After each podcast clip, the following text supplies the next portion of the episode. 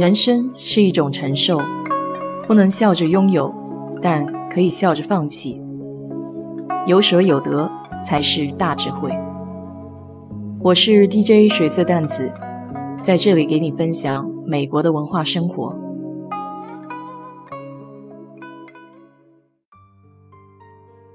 听友群里有人对科技创新非常感兴趣，左耳冷不丁的就问了一句：“美国有没有山寨？”我一下子是有些顿住了，好像的确在生活中没怎么见到过，或者是没怎么意识到。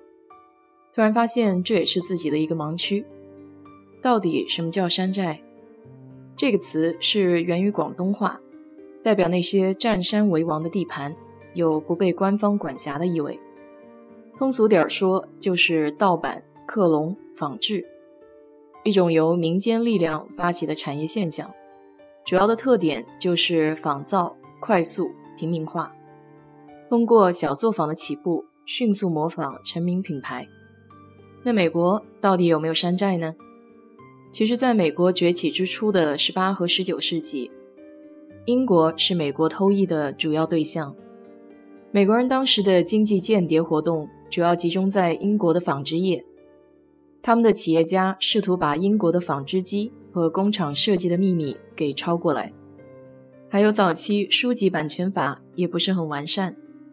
当时的版权法明文规定不保护任何外国作家的作品，尽管到1891年解除了这项规定，但外国的作家如果想要得到美国版权法的保护，就必须得在美国境内完成作品的创作。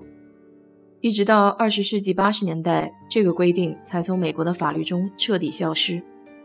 美国版权法中最有名的受益人是 Benjamin Franklin，他在没有得到授权和支付任何费用的情况下，再版了很多英国作家的多部作品。英国的著名作家 Charles Dickens 还曾经感叹过：“美国的版权法是绝妙的法律。”他的书在美国卖了那么多本，但是他这个写书的人硬是一分钱也没有拿到过。不过从另外一个方面来说，Dickens 的故事也表明了盗版有时候也能让原创者受益。他的作品在美国受到大规模的复制，但得到的却是巨大的曝光度。美国更是把狄更斯捧成了一个文学超级巨星。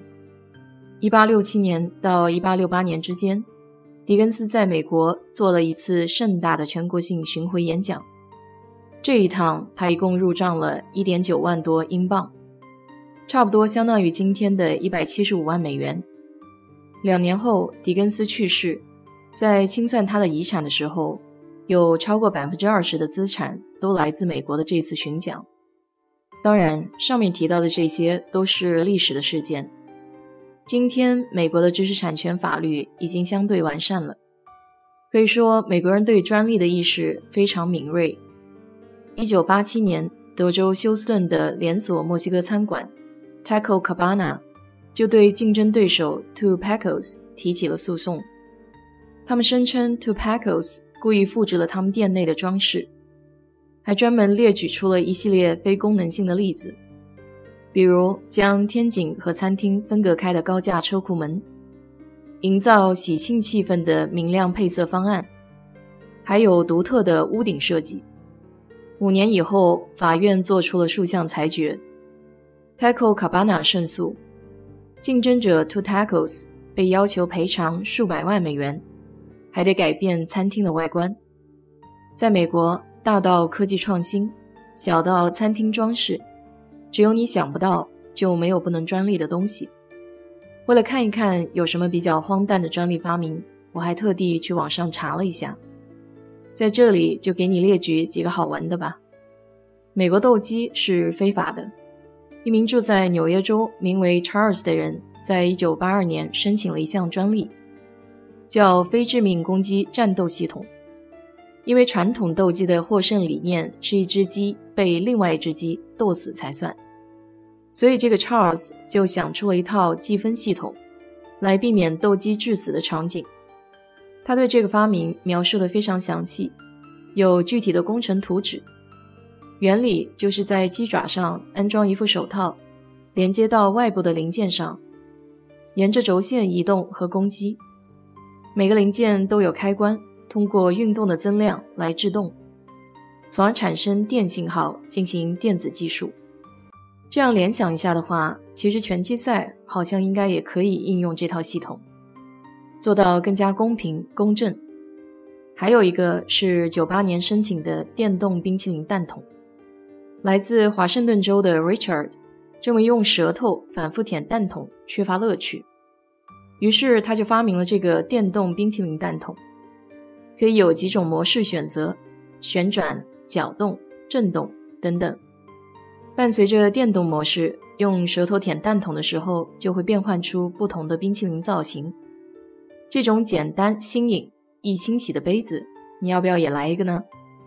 类似这种专利比比皆是。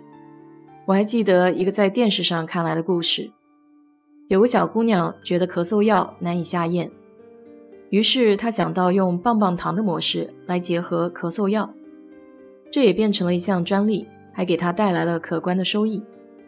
我个人的感受是，这种知识产权的保护意识是从小就有的。小学生的科技课程强调动手动脑的能力，不管脑洞有多大，发明创造然后申请专利是自然而然的一件事情。可能有法律约束的氛围，还是更加有利于创新吧。好了，今天就给你聊到这里。如果你对这期节目感兴趣的话，欢迎在我的评论区留言，谢谢。